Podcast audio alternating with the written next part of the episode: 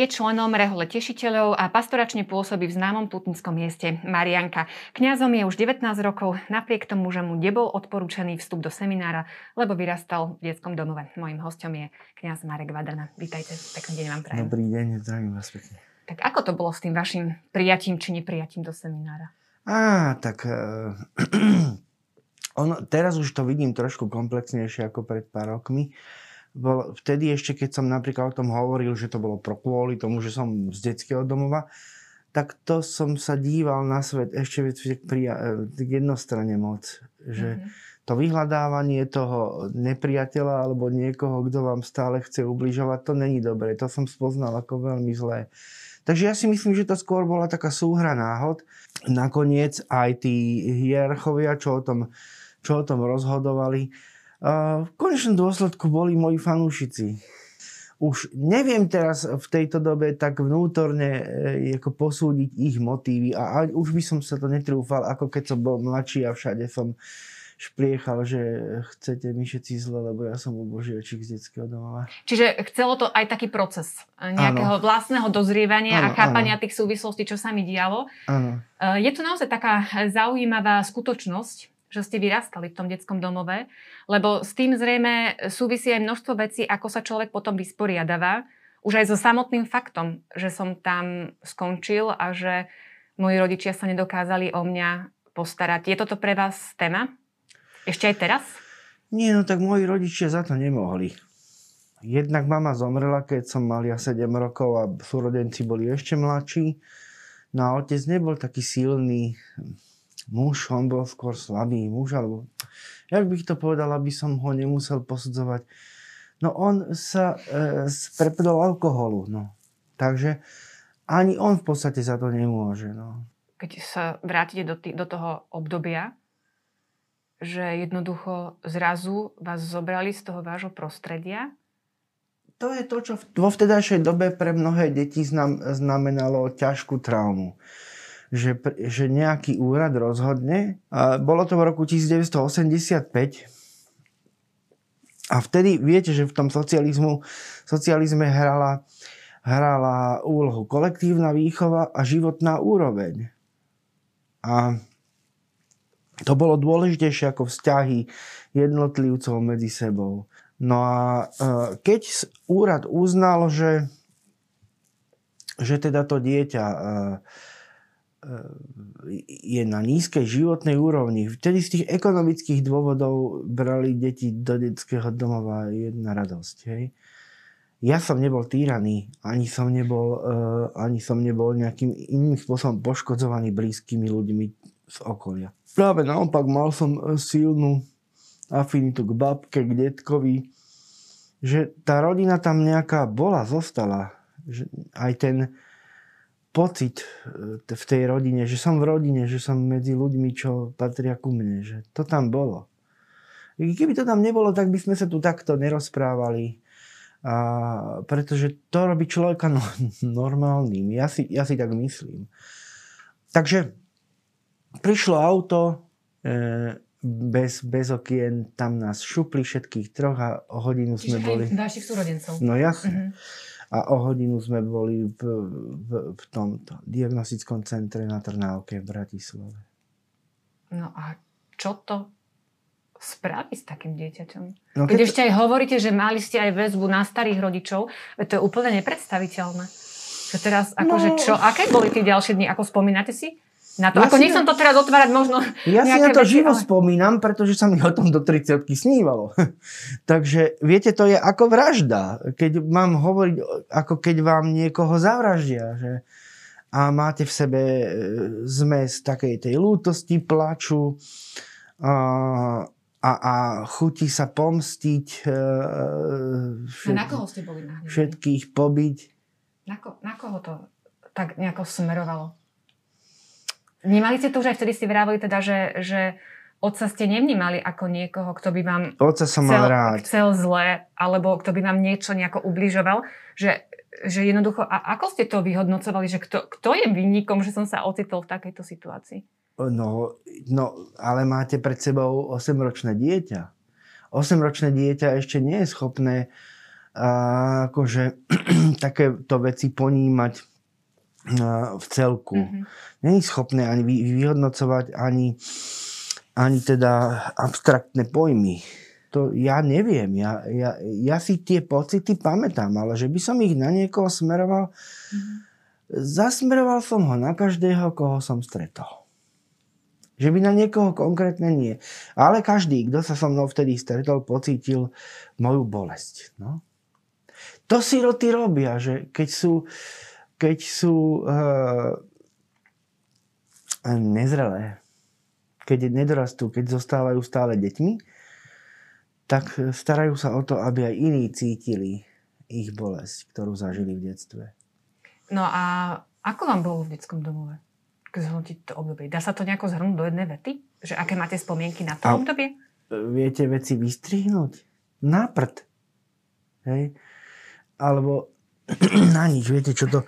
To bola typicky taká kolektívna socialistická organizácia, veľká budova bolo nás tam 129 a vychovávateľia robili, čo mohli a robili to, ako vedeli.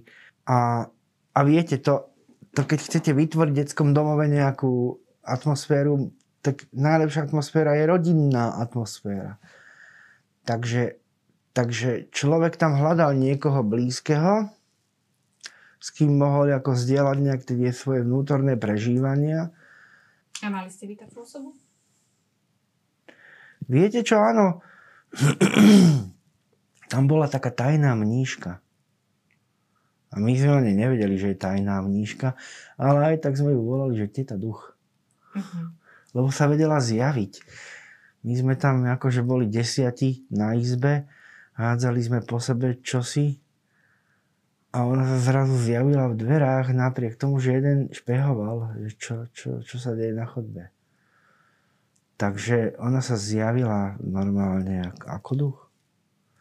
Až potom sme sa po revolúcii dozvedeli o pár rokov neskôr, že, že ona je mníška, že je Uršulínka. Aj to volanie ku kniazkej službe. Kde to tam prišlo? Či to tam zohrávalo nejakú úlohu? Hrajú v tom práve tie, tie sociálne väzby úlohu. Ja pochádzam z Cífera, z takej dzedziny pri Trnave. A, a tam bol vynikajúci kňaz No a samozrejme, že som sa na neho citovo naviazal. Možno, že ja som pre ňo bol tak jeden z tých chlapcov, čo sa okolo neho motal, ale pre mňa bol on takou výnimočnou e, osob- osobou. Takže som sa do toho kostola tešil. No a že či som mal nejaké volanie, čo ti ja viem, ja m- mám živú spomienku, ako mi voňal kostol. Mm-hmm. Takže skôr takýto bi- biologický kontext to malo. Ale postupom času sa to vyvíjalo, pretože ten prvotný motív nebol dobrý. Samozrejme, ako môžete očakávať od takto ťažko zraneného dieťaťa, aby mal akože zrelé postoje a správne motívy v 18 rokoch. Vy ste v jednom rozhovore povedali, že keď porozumieme, čo sa nám stalo, je to brána k odpusteniu. No, to áno. To čo znamená to, to poro... čo, čo, čo, čo znamená to porozumieť tomu? Čo, čo zistiť nejaké akože fakty, že, že takto to bolo a ako nedalo sa s tým nič robiť, alebo jednoducho, ty, ty, dajme tomu, ty, e, v súvislosti s deťmi, ako rodičia nemali inú možnosť, a, mm. aj, alebo čo, čo znamená to porozumieť? Tak áno, kapitulo, kapitulovať pred tými faktami, to je prvý taký krok presne ako ste to popísali, že proste takto to bolo a nebude to inak. Že uh, nemôžem s tým nič robiť. To, cítim sa bezmocný a, a trošku ten hnev do toho treba dať, ale vtedy ho treba prejaviť. Hnev.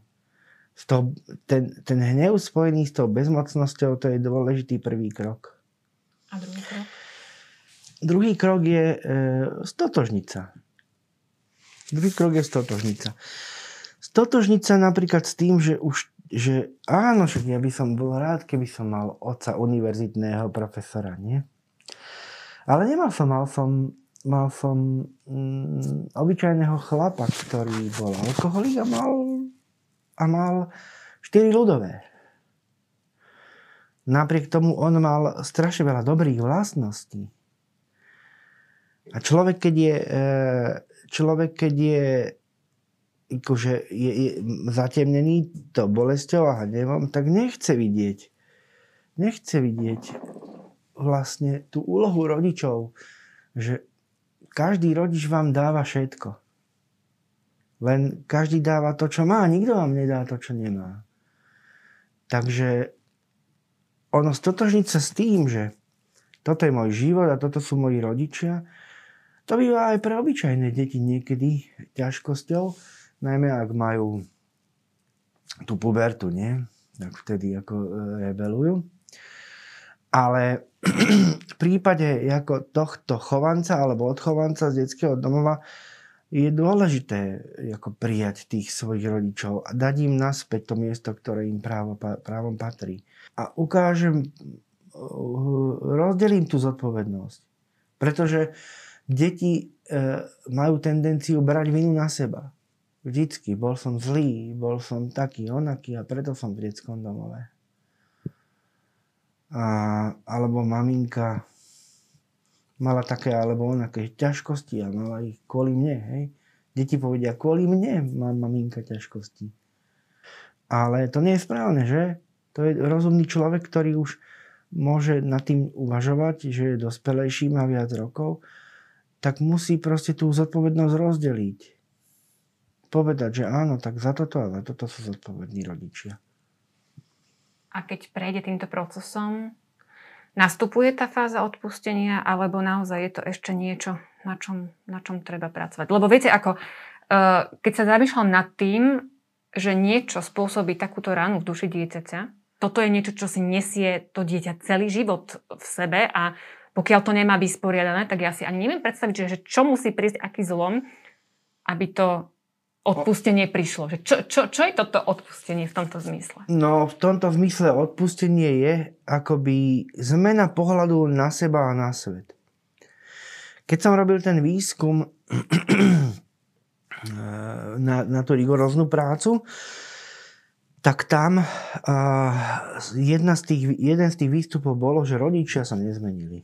A rigorózna práca sa týkala tej e, väzby, ktorú majú áno, deti na rigorózna práca sa týkala obnovy vzťahov k biologickým rodičom. Áno. Chcel som proste mm, nabrať vedomosti o prežívaní dieťaťa, a jak o tom hovorí aj psychológia a takéto tie vedy. A to, a to bolo dôležité podľa mňa, napriek tomu, že mám, pretože to pomáhalo aj mne samému pochopiť seba. No. Lebo keď máte to seba trošku no, zvládnutého, neviem, no aspoň tak nasmerovaného, uh, tak môžete aj tých, tých druhých smerovať. A inak nie. No. Proste e, pojem odpustenie som tam dal ako centrálnu, centrálny pojem. A jeden z tých výsledkov bol, že tí rodičia sa nezmenili. Zostali rovnako patologicky uh, proste e, vytvárali rovnako patologické prostredie, ako kvôli ktorému proste tie decka museli do detského domova. Napriek tomu tie deti boli schopné ich prijať, odpustiť im. Ono to neznamená, že, ono to neznamená, že sa budem s niekým mojkať. Ale čo, čo si zaslúžia od nás rodičia? No, úctu si zaslúžia. Každý jeden rodič si zaslúži od dospelého dieťaťa úctu. A proste tým, že mu odpustím, tak mu tú úctu oddám. Ale oddám mu ju vždy, keď ho stretnem. To je jedna vec, ale uh, ono v podstate ten vnútorný proces tej premeny sa ani tak netýka toho rodiča. Skôr sa týka toho človeka, ktorý odpúšťa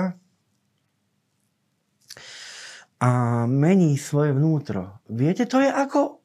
Teraz použijem také slovo, ktoré sa kresťanstve nepoužíva. To je osvietenie. To je úplne že zmena pohľadu na svet. Bez tej podmienky, že sa musia, dajme tomu, zmeniť tí, tí moji rodičia. Oni Alebo sa že... nezmenia. Mhm. Na, Alebo nezmenia. nejaká podmienka, že sa musí, dajme tomu, Žiadne v tom podmienky. Mm-hmm. Žiadne podmienky. Ak si budete v srdci klásť nejaké podmienky, budete nešťastná do konca života. Nešťastná, pretože tie podmienky sa vám nenaplnia. Jednoducho nie. Lebo si myslím, že tento vzorec, alebo toto, čo hovoríme, ten proces toho odpustenia, sa dá aplikovať e, na akékoľvek zranenie, ktoré si človek nesie od, od, dajme tomu, od nejakej inej osoby. Len u detí je to trošku inak, lebo tam tie výskumy ukazujú, že, že v ranom veku, keď dieťa trpí, keď má e, nejaké traumatické prostredie, tak sa mu vytvárajú okruhy traumatické v mozgu. Tie sa nedajú vymazať. Mm-hmm. Proste není to ako v počítači, že spravíte delete. To sa nedá. Musíte s tým človekom pracovať, rozprávať s ním, aby sa mu vytvárali nové prepojenia. A práve preto tie, títo ľudia potrebujú sprievodcu, ak sa chcú dať na tú cestu. A ako vám táto skúsenosť pomáha vo vašej pastorácii? Keď k vám príde poradu nejaký veriaci, ktorý rieši nejakú vnútornú dilemu, nejaký problém, potrebuje poradiť. Máte pocit, že ho viete lepšie pochopiť cez tú svoju skúsenosť, ktorú ste zažili a ktorú ste museli spracovať? Ja by som sa neporovnával. Je spústu akože vynikajúcich profesionálnych psychoterapeutov, ktorí si ta- v takýchto situáciách vedia poradiť. Ak príde niekto sa, so mnou, za mnou, tak ja počúvam. Počúvam ho a snažím sa, aby, por, snažím sa, aby pri, pristúpil aspoň k tomu prvému kroku, že, že kapituluje pred tou situáciou. Že, e, a povie si, dobre, tak aké mám možnosti ísť ďalej. Toto už sa nezmení. A potom môže, e, potom môže ísť ďalej. No. Najhoršie je to pri manželských, e, manželských týchto sporoch to sú hrozné spory. Pretože to sú ľudia, ktorí vo väčšine si neuvedomujú, že majú doma deti. Oni sa zahrabú do zákopov a granáty po sebe hádžu. Normálne vojnu vedú. A e, to, to dieťa veľmi často použijú ako meč a štít. A dieťa musí chodiť na súd napríklad, aby ho vypočula, vypočula pani sudkynia. Hej? Viete, že to sú preto detsko strašne ťažké traumy všetko. Ktoré zase bude musieť si rozbalovať hej. a spracovávať Áno, celý 25 30 No a keď sa, keď to tak nejako zhrnieme a zrekapitulujeme a pozriete sa na to svoje obdobie, ktoré ste doteraz prežili, ako to vyhodnocujete? Hnevali ste sa niekedy na Boha, že toto vám dopustilo, toto vám prišlo do života? To je zaujímavé. Ja vám to prezradím, ale vy ma budete mať za nenormálneho. No povedzte. Ja som svoju mamu čakal do 9 rokoch, rokov. Ja som si myslel, že sa otvoria dvere a ona príde. Mm-hmm. Až potom neskôr som pochopil tú koncepciu smrti, že to proste sa nedá. A vtedy som začal sa hrabať skrini.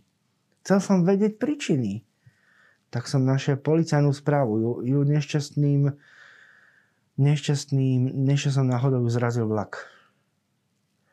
A keď som si prečítal tú policajnú správu, vtedy bola, že verejná bezpečnosť, že aké tam boli príčiny a okolnosti, tak som si povedal, no to, tak toto bolo. No. A v živote by ma ne, nenapadlo niekoho za to obdi, obviňovať. Proste takto to bolo, keď asi som nejaký... Mne to stačilo to vysvetlenie. Že e, nenapadlo ma obviňovať Boha za to, že uh, práve, že ja Pána Boha ja ten život oslavujem. Viete?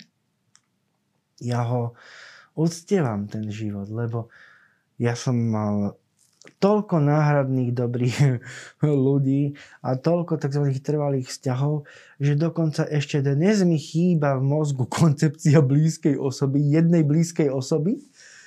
A to je možno aj dobre, lebo inak by som sa oženil. E, vždycky som mal, akoby, povie sa to, že máš šťastie ale pre mňa je to akoby taký ten boží plán, alebo jak to po- povedať, že, že ja môžem z vlastného života povedať, že ani jeden deň ma nenechal vonku na ulici. V bezvýchodiskovom stave. Nikdy. Čiže je vašou nádejou, oporou a tým, kto, kto vedie váš život. Áno, určite, samozrejme. A panenka Mária, viete? My to tak v cifri povieme, že panenka Mária. Ale a, to bolo tak, že keď zomrela matka, tak ma zobrala z pohrebu babka pri, takej, pri takú kaplnku na konci dzedziny a tam bola sedembolestná pána Mária a ona, ona mi hovorí, toto je oščulka tvoja maminka, tak e, o čokoľvek ju požiadaš, ona si to dá. A ja musím povedať, že je to fakt. Aj to, že som Marianke, není žiadna náhoda. Čo vás robí šťastným a radosným? Mňa? Áno. Čo ja viem, deti. A ja síce s nimi trávim pondelky v škole, a sú strašne ukričané, ale je to veľa energie. Tak deti, keď vidím deti, že, e, že sa zdravo vyvíjajú. A ja, ja na tých deťoch vidím, že je nejaký problém. A snažím sa učiť sa s nimi rozprávať. Mm-hmm. Že, alebo, alebo keď je nejaký extrémny problém, tak snažiť sa dieťa upokojiť a povedať mu napríklad, že o rodičoch rozprávame dobre len. Nehovoríme o nich zle, aj keď by sa javilo, že sú zlí. Takže... No vidíte, ale toto sú tie veci, ktoré vyčerpáte zo svojej skúsenosti. Toto je to, to, čo som myslela pri tej otázke, že či viete lepšie poradiť, lebo naozaj to je veľmi taká citlivo, citli, citlivosť a vnímavosť na tú detskú dušu. Áno, áno, áno. Či, čiže pastorácii sa o to odráža, lebo vidno, vidno že, že nie všetci rodičia sú blbí, ale že sa snažia byť dosť dobrými rodičmi. Profesor... V rámci svojich áno, áno. E, toto je to, že e, doktor Balby taký do psychológie zaniesol pojem, že dosť dobrá matka. Že matka nemusí byť perfektná, excelentná, ale stačí, že je dosť dobrá. Nikto od vás nechce, aby ste boli nad človek. Len proste, aby ste dbali na duševný vývoj toho dieťaťa. Ja som si ešte o vás, e, to trošku možno z druhého súdka, ale prečítala, že vy ste vlastne virtuálny kňaz. No to som. Čo, čo, no. vás, čo vás k tomu viedlo a ako ste, ako ste sa s ním stali? To je, to, také, to je také strašne mm. zaujímavé, lebo keď ja som mal 10 rokov, môj otec sa oženil. A, no a, a on eh, chcel, aby sme sa vrátili z detského domova domov. On to ťažko znášal, že sme tam. No a vzal si pani z Kežmarku, gréko-katolíčku, ktorá s ním samozrejme nezostala viac ako rok, lebo to sa nedalo, to už musíme povedať. Ne? A narodil sa ten taký syn a ten chlapec vyrastal ten vyrastal v Žakovciach pri svojom detkovi ktorý bol kostolný otec v cerkvi Žakovskej. Takže on s tým e, e, obradom žil a my sme sa prvýkrát stretli prvýkrát v živote. Vlastne keď... s bratom. Hej, on mal 13 a ja som mal 23 a a prišiel potom na fakultu Cyril Vasil, terajší košický arcibiskup a on ponúkol takú, takú možnosť takého kurzu, seminára tohoto východného obradu. A ja som tak lačnel vlastne e, v tej teológii po takom teple. Viete, lebo, lebo, lebo však to bola väčšinou nemecká teológia, čo nám dávali. Občas talianská, ale to to sú studené čumáky, tí teológovia. To, oni majú, oni keď o modlitbe hovoria, alebo tak studeno to... Čiže nejaké emócie hey, Taký nejaký emočný rozmer mi chýbal. Áno. Emócia je veľmi dôležitá, lebo cez emóciu uh, ka, každý racionálny uh, krok, čo robíte, má nejaký emočný koeficient. Bez emócie sa nedá nič robiť to, je, to síce není duševný proces, emócia, je to neurochemický proces, ale bez, týchto, bez, tejto, bez tohto procesu z, toho, z hĺbky toho mozgu, tak to, uh, bez toho, bez toho, čo sa tam deje, je život nemožný, taký ten normálny, vzťahový a taký. A vlastne v tej východ, východnej liturgii ja som našiel také obrovské teplo také, a také prijatie, viete. Však aj tí kňazi, čo som sa s nimi uh, stretol, e, keď som najprv prišiel do cerkvy, bojazlivo, uh, tak ma prijali medzi seba zobrali ma tak medzi seba, že ako no. svojho. Je, je to úžasné. Čiže aj ten rozmer toho prijatia bol veľmi dôležitý. Áno, áno, áno. Ale aj z toho, toho duchovného a teologického hľadiska, že zrazu dostávate rozmer, kde vám všetko dávajú takto ako na rukách, na lopatke, vy tomu rozumiete.